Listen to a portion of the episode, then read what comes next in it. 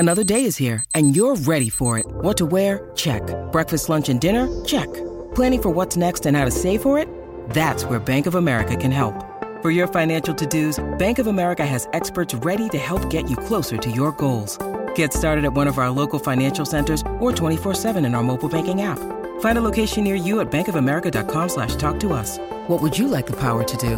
Mobile banking requires downloading the app and is only available for select devices. Message and data rates may apply. Bank of America N.A., member FDIC. It's time for Tuesday Terror, here on the Mutual Audio Network.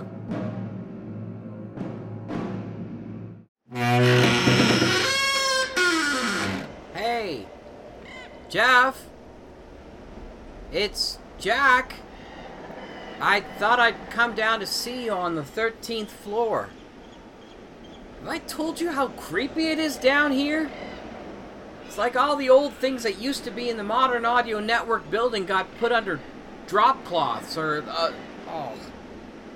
spider webs. What's with the floorboards here? Man, you and I need to spend more time at Lothar's Tiki Bar. Well, you're probably busy talking about this week's Tuesday Terror. It's quite a lineup. Privy Project Productions. Quite a mouthful. 3 P's. Brings everyone's night terrors. Number 5, ghostly wonders. When purchasing a home or recreational vehicle, make sure to check its history.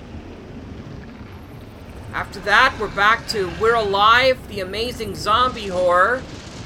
And in Chapter 12, Part 4, the survivors make their stand against the maulers. It's the Season 1 finale of the story of survival.